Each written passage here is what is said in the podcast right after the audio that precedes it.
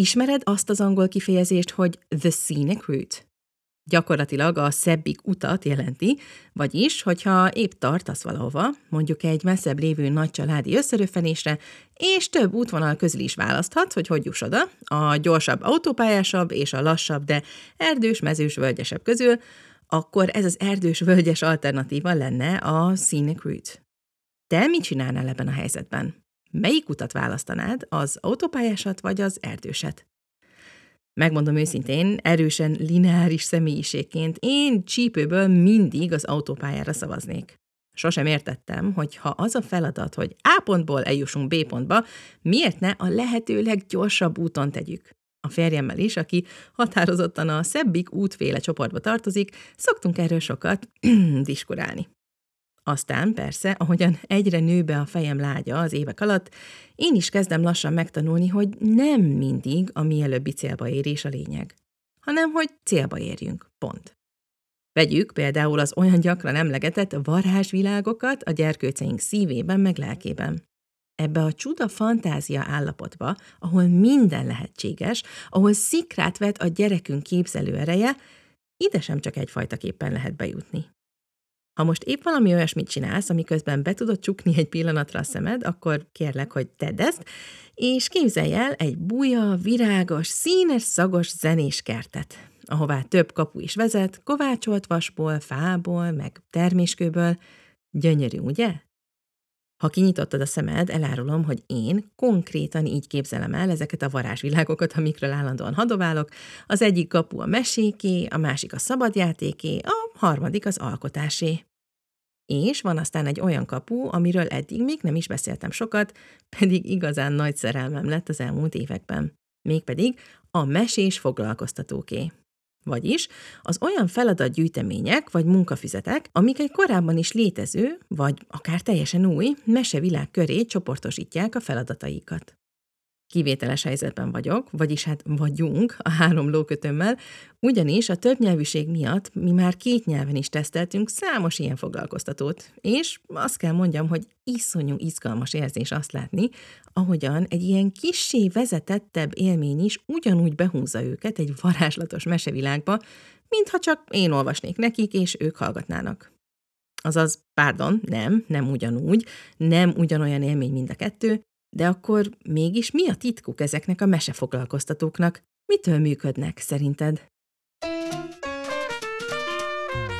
Sziasztok, Gőbel Nonó vagyok, és ez itt a Varázsvilágok podcast, ahol egy helyben megtaláljátok a gyerekeitek belső fantázia világához vezető legmesésebb utakat és eszközöket. Három gyerkőcömmel, egészen pontosan két iskolással és egy ovissal élünk egy svéd faházban a semmi közepén. És az elmúlt 6-7 évben egyre több és egyre szebb mesés munkafizettel meg mesefoglalkoztatóval akadt már dolgunk. Nekem, bevallom, igazi passzióm lett a téma, és az elmúlt hetekben rengeteget törtem a fejem azon, hogy mitől szól nagyot egy jó mesés foglalkoztató. Mi az a plusz, amit nyújtanak a sima foglalkoztatókhoz képest, miben kevesebbek vagy többek, mint a sima mesék, és mi az, amit mi szülőkként tehetünk azért, hogy egy-egy ilyen mese foglalkoztató tényleg hatalmasat szóljon az ifjúság körében. Ezeket a kérdéseket fogom körbejárni a mai epizódban, aminek a végén doppergés, doppergés, egy nagy meglepetést hoztam nektek, amin már hetek óta dolgozunk török Jutta csudagráfikussal, és szintén köze van a mesékhez. Egy-két há, lássunk is hozzá! A leges-legelső mesés foglalkoztató, ami annak idején hozzánk került, az egy bogyó és babócás feladatgyűjtemény volt. Ha véletlenül nem láttad volna még sehol, ez egy masszív A4-es kemény kötésű kiadvány, rengeteg feladattal és sok új mesével is, Mármint nekünk mindenképp új volt, azelőtt ugyanis nem nagyon olvastuk Bogyói kalandjait. Még örültem is, hogy na, végre megtudom, mi ez a nagy hype a mesék körül. Aztán olvasgatás után észrevettem, hogy ugyan engem kevésbé kötnek le ezek a történetek, mint például az Anna Peti Gergő mesék, de a saját kis totyogósaimnak tetszenek. És, ami valahol még jobban meglepett, hogy ez a foglalkoztató azért elég föpec. A papírja jól bírja a gyűrődést, tényleg csillió feladat volt, vagy hát van benne, és, ahogy az akkor még csak két gyerkőcöm átment rajta, hiába tépázták meg, teljesen használható volt még hosszú ideig. És, persze, mindegyik feladat a bogyó és babócás mese szereplőkhöz kapcsolódott. Na most nyilván mondhatnánk azt, hogy igen, oké, okay, ez marketingfogás, hiszen a Bogyó és Babóca brand, mint olyan, mára már nagyon sok játékból is áll a könyvek mellett, és biztos vagyok benne, hogy vannak is olyan foglalkoztatók, amik ebbe a kissé marketinges kategóriába sorolhatóak, mármint olyan mesefoglalkoztatók. Például, amikor nemrég elnéztünk a dániai Legolandbe családilag, Először nagyon megörültem, hogy a Lego Hotelben külön kis meséket raktak a gyerekek ágyára, még Instagramon is posztoltam róla, de aztán elolvastam a mesét. Mint szülő, mint meseíró és mint marketinges szövegíró is eléggé elszomorodtam.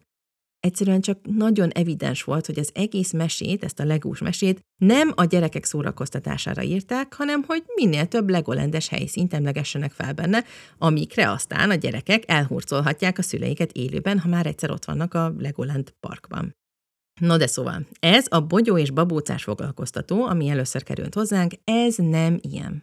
Abszolút megállja önálló feladat gyűjteményként is a helyét, nem kellett hozzá ismernünk előtte semmit, és amiatt, hogy mesék is voltak benne szép számmal, meg volt ez a világba húzás ereje, ami szerintem az abszolút aduásza ennek a mesefoglalkoztatós műfajnak. Azelőtt, részben a gyerekeim kicsi kora miatt, részben meg mert egyszerűen így jött ki a lépés, mindig csak olvastuk a meséket. Még csak nem is képernyőztünk igazán, akkor tájt, szóval annak az élménye, hogy egy új műfajra találtam, ami átveti a gyerekekben a kapcsolót, és egy bizonyos értelemben kézzel foghatóbb módon viszi be őket ezekbe a mesevilágokba, ez az egész engem kilóra megvett, tényleg. Úgyhogy el is kezdtem gyűjteni az ilyen mesefoglalkoztatós kiadványokat. Magyarul a következő talán a Bossi Seprű nyélen meséhez tartozó munkafizet volt, ami ugye egyetlen konkrét Donaldson Scheffler meséhez kapcsolódik, a valamiét folyton elvesztő boszorkányéhoz. Ezt a mesét történetesen már rég ismertük és imádtuk mindannyian, mire hozzánk került a munkafüzet. És teljesen más, jobb szó hiány vibe volt ennek, mint a bogyó és babócának. Ez már sokkal színesebb, matricásabb, fényesebb papírú volt, meg persze vékonyabb, hiszen csak egyetlen meséhez kötődött, ami ráadásul ugye benne se volt a munkafizetben. De mindkét gyerkőcöm teljesen szerelembe esett ezzel is, és az idősebbik cucún különösen láttam azt, hogy mennyire élvezi a régről ismert mesekaraktereket viszont látni kicsit máshogy, mint eddig. Ezután meg persze csak időkérdése volt, hogy a mesés foglalkoztatók svéd szelekcióját is megismerjük. És, hatalmas meglepetésemre, kiderült, hogy nagyon is erős hagyománya van itt Svédországban az ilyen mesés feladatgyűjteményeknek. Most nem kell becsukni a szemed, de azért próbáld meg elképzelni, hogy van egy konkrét harisnyás pippi könyv, mármint egy könyvméretű, szóval nem A4-es, amiben mesék, képregények és feladatok is vannak, és mindez kisiskolásokra kalibrálva. Én már nem is tudom, nem is emlékszem, hogy melyikünk élvezte jobban ezt a foglalkoztatót, Cucu vagy én. Egyébként, ha érdekel és rákeresnél, Sommerlovsbokjennek, vagyis nyári szünetkönyvnek hívják, szóval van egy kis extra csavar is a dologban, hogy csak nyári dolgok vannak benne, No de azóta még legalább két ilyen kiadványt beszereztünk, mert mint nem pippiset, hanem másfajta mesékhez kapcsolódó ilyen foglalkoztató könyveket és tényleg őszintén rettentő igényesek. Gyönyörűen ötvözik a munkafüzet és mesekönyv két szomszédos műfaját.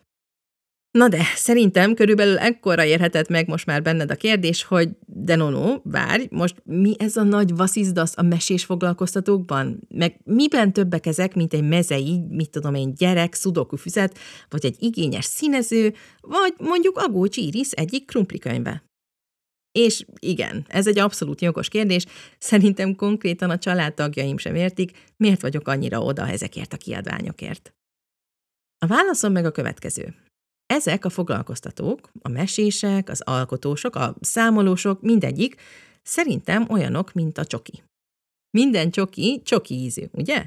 De nem minden csoki okozza ugyanazt az élményt. Van olyan csoki, azok az olcsóbb benzinkutas fajták, amiből leginkább a cukrot és a kakaó bevonatot érezzük, amikor elnyomogjuk. És nem, ezzel most nem feltétlenül minősíteni akarom ezt a csokit, van, hogy pont erre vágyunk, mert erre emlékezünk gyerekkorunkból, vagy karácsonyról, vagy valami.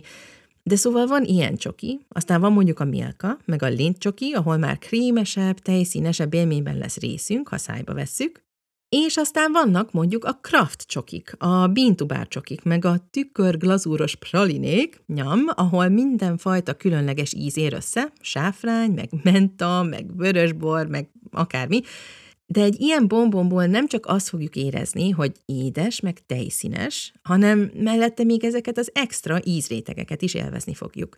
Egy sokkal komplexebb, több dimenziós élményt ad nekünk. De közben attól még ugyanúgy csoki ez is, mint a benzinkutas. Ugyanúgy édes, sőt, kis túlzással mondhatnám azt is, hogy ugyanazért esszük, az édes ízek édes élményéért. Hasonlóan kell gondolnunk szerintem a foglalkoztatókra is. A leggagyibb, legcsillámosabb színezőben és Agócs Iris hiper-szuper krumpli könyveiben, vagyis felnőtt nevükön a Rajzolj egy krumplit sorozatban, Ezekben is megvan a közös alap, a formátum, hogy gyerekek szórakoztatására és bizonyos értelemben fejlesztésére találták ki őket. Ám, ahogyan a craft csokik meg a tükör pralinék is komplexebb élményt nyújtanak, mint egy sportszelet, úgy a mesés és művészi minőségű foglalkoztatók is kicsit dúsabb, burjánzóbb varázsvilágokba vonzák be a gyerkőceinket, mint egy mezei munkafüzet. Vagy mondjuk akár mint egy nyelvgyakorló füzet. Nálam nagyobb híve például igazán nincs a kiskori nyelvtanulásnak, hidd el, de tapasztalatból tudom, hogy egyszerűen más egy készségfejlesztő élmény, és egy ilyen engedd el szabadon a képzeleted típusú élmény. Egyik sem jobb vagy rosszabb a másiknál, félre ne érst, sőt, én kifejezetten élvezni szoktam az explicitek készségfejlesztő anyagokat felnőttként is, meg nyilván, amikor a gyerkőceimet is látom velük megbirkózni. De közben meg látom Benun, aki mostanában tanult írni és olvasni, hogy jobban szereti, jobban behúzza a Petson és Fintusos keresztrejtvényfüzete, mint a sima elsősöknek való keresztrejtvényfüzete. Bár ha felnőttként tartanánk egymás mellé mindkét füzetet, könnyen mondhatnánk, hogy ugyanazok, csak a körítése más. És mégis jobban bevonza, jobban átviszi őt azon a bizonyos mesebeli fantáziakapun. Úgyhogy, ha megengeded nekem ezt a kis csoki analógiát, és kíváncsi vagy arra, hogy akkor hogyan is válasszunk igazán ízletes, sokszínű, mély élményekre hívó, mesés foglalkoztatókat a könyvfalóinknak, mire figyeljünk, illetve hogyan segítsük őket abban, hogy a maximumot hozzák ki az élményből, akkor szerencséd van, mert pont erről fogok beszélni. Meg persze az ígért meglepiről is, jó! De mindezek előtt itt egy gyors kikacsintás. Ezt a Varázsvilágok epizódot a Miniárt támogatja. Ha épp keresel valami kreatív, alkotós apróságot, mondjuk a Mikulás puttonyába, az adventi naptárat zsebeibe, vagy szülinapra, névnapra, vagy csak úgy, akkor szívből ajánlom neked a Miniárt webshopját. Egyszerűen dugig vannak a virtuális polcaik mindenféle olyan alkotós játékkal, amit akár már másfél éves korban is előkaphatsz a csemetéddel és ezt onnan tudom, hogy személyesen mi is próbáltunk már rengeteget a miniárt repertoárjából, karcképektől, biotetkókig és óriás színezőkig, egyszerűen vége nincs az olyan alkotós tevékenységeknek, amiktől sokkal színesebbé válik egy szürke, náthás délután. Nincs is jobb, mint egy kis flow a kávénk vagy teánk mellé, nem de vár? És most az ünnepi szezonra való tekintettel még egy különleges miniárt varázs, tehát miniárt varázs kuponkóddal is kedveskedik nekünk a miniárt, amit az év végéig, vagyis 2023. december 31-ig használhatsz fel 10%-os kedvezményre a www.miniárt.hu-n. Szóval elő a művészsipkával, meg a palettákkal, és irány a miniárt. Most pedig vissza a mesés foglalkoztatókhoz. Nos tehát, eddig arról áradoztam, hogy milyen szuper élményeim voltak nekem, meg persze saját házi könyvfalóimnak, a különböző pippis, bosszis, bogyó és bapócás foglalkoztatóinkkal, illetve megosztottam veled ezt a remek jó csoki mániás analógiáját annak, hogy miben más egy mesés feladatgyűjtemény egy nem mesékhez kapcsolódó foglalkoztatóhoz képest. Amit természetesen semmiképp sem az épp mellettem pihenő négy kocka csoki ihletet, ne aggódj. Most pedig bízom benne, hogy legbelül már azt tervezgeted, hogy bevetődsz a legközelebbi gyerekkönyvesboltba, mert hogy azt hiszem ilyen helyeken lehet foglalkoztatókat beszerezni, ugye? Én eddig legalábbis a Pagony, meg a Róka úr és kompánia könyvesboltokban láttam őket leginkább, és aztán amint csak lehet, rögtön lecsapsz majd egy szupermesés foglalkoztatóra. No de melyikre? Ha mázlit van, és épp hatalmas kuflimánia, vagy nyúlpétermánia, vagy tatu és patumánia, vagy bármilyen hasonló könyvsorozat mánia dúl éppen nálatok, akkor én mindenképp azokkal kezdenék. Mert természetesen az ismerős meseszereplők úgy is mindent visznek, még az uncsip feladatokat is, már ha lennének ilyenek. Ha viszont pont nem vagytok elkötelezett rajongói egy olyan mesének sem, amiből mese foglalkoztatót is csináltak, akkor szerintem három szempontot érdemes fejben tartanod, miközben valami jó foglalkoztatót keresel. A korosztályt, a feladattípusokat és a mesét magát. Mondom is, hogy mire gondolok. Akármilyen vagányok, például a három-négy éves ofisok, valószínűleg nem fognak két percnél tovább zsizsegni egy frissen kapott amíg utazunk, vagy csoda és kósza foglalkoztatótól, nem csak a feladatok miatt, hanem mert kevésbé tudnak rárezegni az ezekben található mesefigurákra, mint mondjuk egy boribon vagy füzetben található szereplőkre. Mindig lesz kivétel, igen, ami erősíti a szabályt, de alapjáraton azt mondanám, hogy figyeljünk a korosztálybeli javaslatokra. És most nem csak a foglalkoztatókra írt javaslatokra gondolok, hanem a foglalkoztatók eredeti meséjének a célközönségére is tehát hogy őket szem előtt tartva. Mert az persze megint csak kapufára lőtt gól, ha a kilenc éves nagylányomnak mondjuk adok egy bogyó és babócás feladatgyűjteményt, amit egy ideig persze örömmel töltögetne akár, de aztán úgy is megunná, mert nincs benne neki való komolyabb kihívás. Apropó kihívás, legalább ilyen fontos a feladat típusok kérdése is a leggyönyörűbb mesefoglalkoztatókkal is, úgy vettem észre, hogy el lehet bukni, hogyha valamiért uncsinak vagy túl nehéznek találja bennük a feladatokat az ifjúság. Mert mondjuk pont utálják a pont összekötősdít, vagy nem szeretnek számolni, és csak a rajzosabb feladatokért vannak oda, Érted? Nem érdemes túl gondolni, oké? Okay? De egyetlen átlapozást szerintem mindig megér az ilyen mesés foglalkoztató válogatás, mert annál szomorúbb látvány, mint egy érintetlenül hagyott foglalkoztató, csak egy van. Az érintetlenül hagyott mese, ugyebár. szóval érdemes figyelni szerintem a korosztályra, a feladattípusokra, végül pedig sose tévesz szem magát a mesét egy ilyen foglalkoztatóban. Mondtam itt korábban ezt a dániai Lego mese példát, ha érezhetően csak rá van erőltetve egy mese kerettörténetek különböző random feladatokra, azt azonnal érezni fogja a gyerkőc. És ettől még egyébként a feladatok szuperek is lehetnek, de azt a világba repítést, ami a mesés foglalkoztatók sajátja, ez a bizonyos adóász, azt már nem fogja tudni véghez vinni egy ilyen kiadvány a gyerkőceinkben. Ugyanígy, ha mondjuk a nagycsoportosunk valami miatt ki nem állhatja Pitypang és Lilit, vagy Brunot Budapesten, akkor ne gondoljuk azt, hogy ha veszünk neki egy hozzájuk tartozó foglalkoztatót, az majd aztán meghozza hozzájuk a kedvét. Sokkal jobb, ha inkább a saját, külön kis személyiségéhez passzoló mesék alapján próbálunk neki válogatni egy szuper tuti feladatgyűjteményt. Csak úgy, mintha magát a mesét vennénk egyébként, ami nem hülyeség, emlékszem, hogy amikor például megkaptuk az első Bruno Budapesten könyvünket egy rövid hozzá munkafizettel, a saját gyerkőceim extra lelkesek lettek mind az olvasást, mind a töltögetést illetően. Szóval, ha a mesés foglalkoztató meséjére is van még erőnk vagy időnk odafigyelni, annyival könnyebb lesz aztán, én úgy vettem észre, odaadni a kis mesefalunknak, leülni vele, és aztán elkezdeni töltögetni az egészet. Mert hogy ez a következő tíz pontos kérdés. Hogyan garantáljuk azt, hogy tényleg beleszeressen a gyerkőcünk egy ilyen csuda-csuda foglalkoztatóba, amit gondosan kiválasztottunk neki, hogy fogjuk tudni megoldani azt, hogy tényleg csinálja, töltögesse magától örömmel? Hogy valóban megtörténjen ez a varázslatos teleportálás a fantázia világába, miközben azzal foglalatoskodik. Hát igaziból egyetlen kis lifehacken van erre nézve, és őszintén teljesen ugyanaz, mint amit szerintem az összes eddigi meghívott varázsvilágok vendég is említett már a maga témájában. Balási Noémi a szabadjátékoknál, Várajai Katus és Török Jutta pedig az együtt alkotásnál mondta, hogy az egyes számú legfontosabb dolog, hogy leüljünk a gyerkőcünk mellé, és együtt csináljuk vele a dolgokat.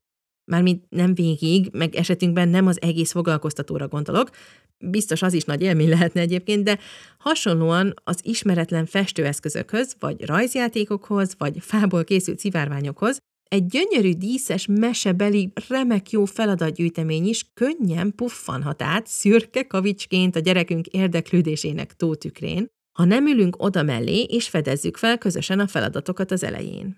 A jó példa tényleg ragadós. És nem azért, de nekem is hatalmas élmény szokott lenni együtt átlapozni ezeket a friss foglalkoztatókat, felismerni bennük a régi ismerősöket, vagy pont, hogy újakra találni bennük a kis könyvmolykáimmal együtt.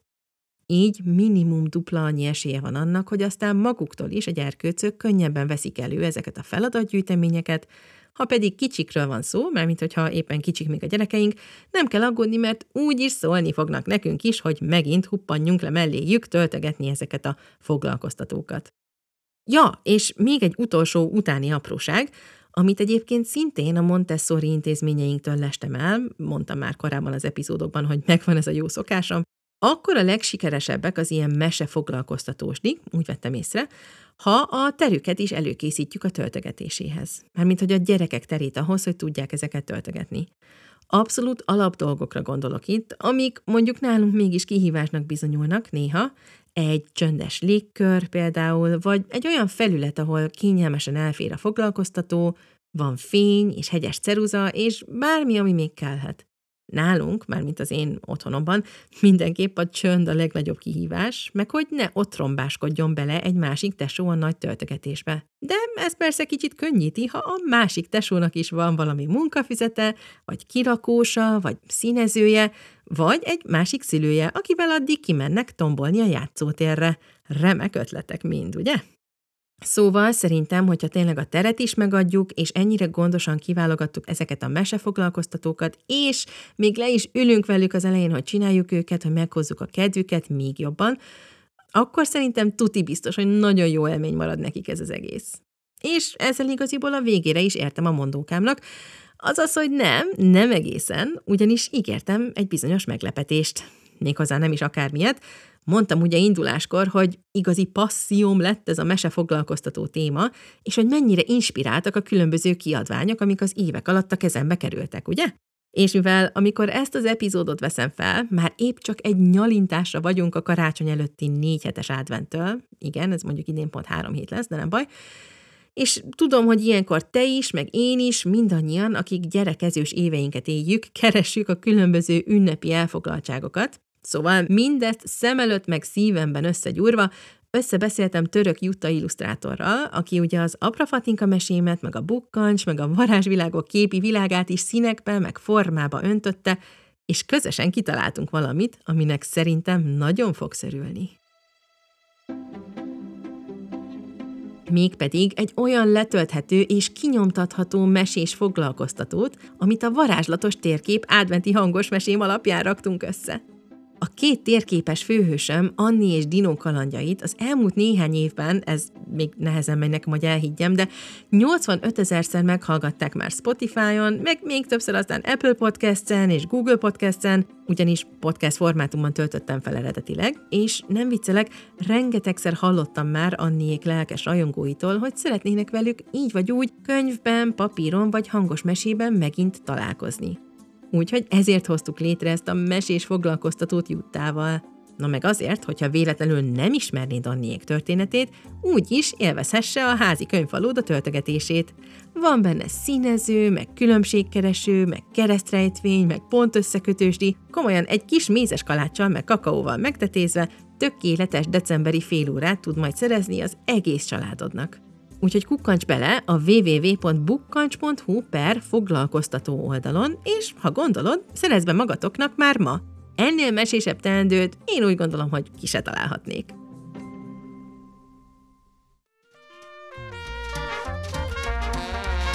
És akkor hagylak is mesefoglalkoztatóskodni, micsoda kifejezés, akár Annival és Dinóval, akár a Kuflikkal, Nyúlpéterrel vagy Maszattal. Nagyon köszönöm, hogy végighallgattad ezt a Varázsvilágok epizódot velem, Gőbel Nonóval. Jövő héten dr. Kádár Anna Máriával fogok csevegni a mesepszichológiáról, amit ugyan erre a hétre terveztünk, de aztán az élet közbeszólt. Se baj, jövő héten annál lelkesebben osztom meg majd veled a beszélgetésünket. Addig is kövess be a Varázsvilágokat Spotify-on, Apple Apple Podcast-en, meg Google Podcast-en, ha tetszett ez a mai epizód, és még egyszer mondom, nézz fel mindenképp a www.bukkancs.hu per foglalkoztató oldalra, ha másért nem, hát egy kis karácsonyi előhangulatért. Én pedig szeretném megköszönni Gőbel Balázs férjem mérhetetlen segítségét ezzel a podcasttel, Almási Mártonnak a szignálzenét, Török Juttának a szipi-szupi grafikát, és persze neked, hogy hallgatsz minket lelkesen. Jövő héten találkozunk, addig is varázslatos napokat kívánok!